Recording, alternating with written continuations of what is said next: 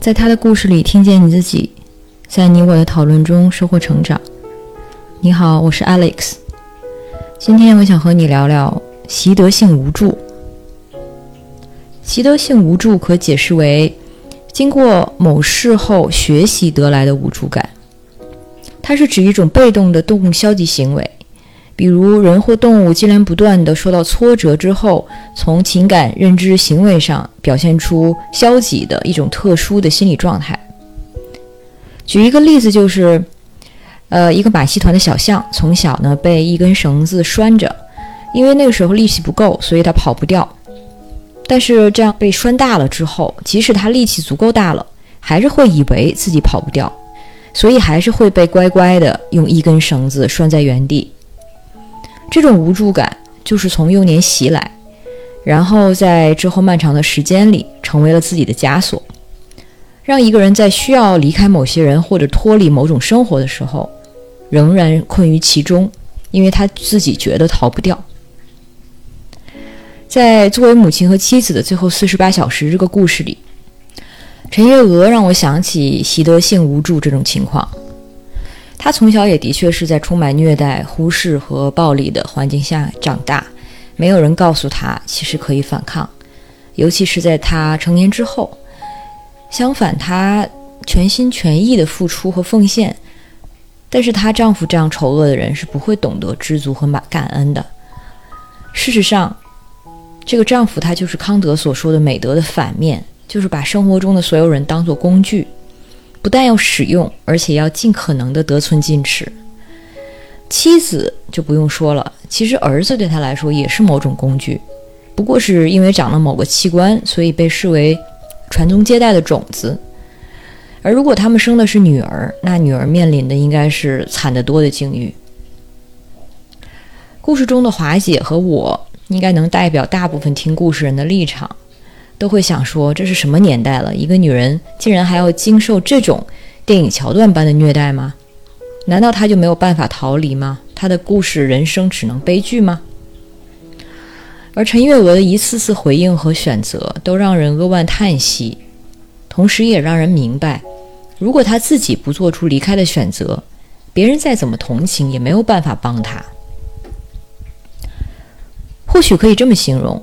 陈月娥对于家人之间的关系应该是怎么样，或者是什么样才是良性的家人关系？已经失去了一个罗盘，或者说他就没有过一个罗盘。他没有意识到，或者是选择不去意识到，他的家庭关系已经扭曲失衡。不光是跟丈夫的关系，跟两个儿子也是。一味的奉献和纵容之下，孩子也长成了两个恶魔。我不是在说这是他的错。但是这让我们看到习得性无助的力量可以多么的强大，而且难以扭转。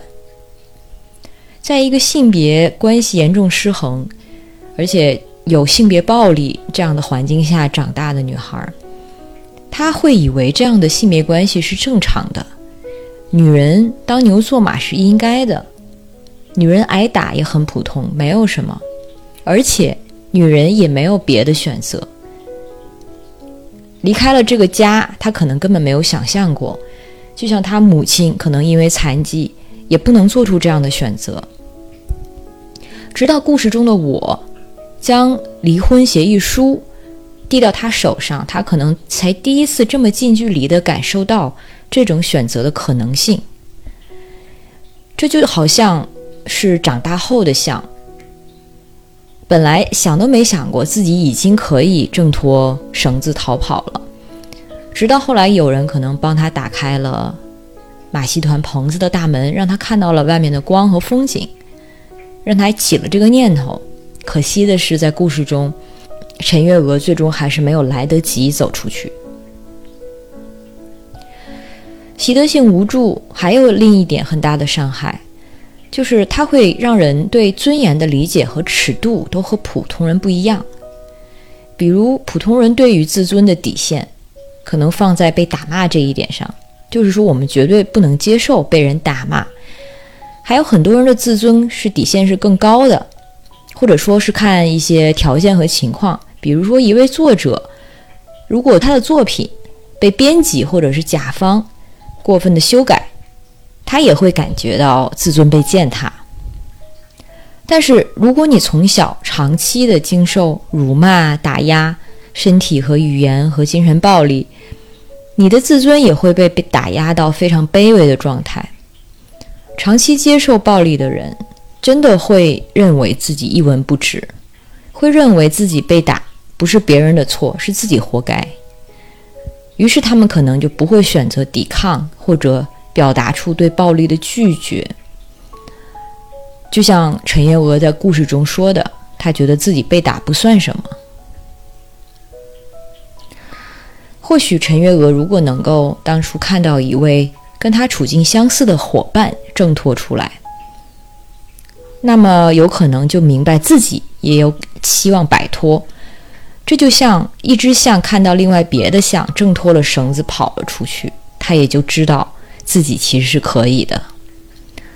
很可惜的是，在陈月娥的生活中，这样的同伴没有出现。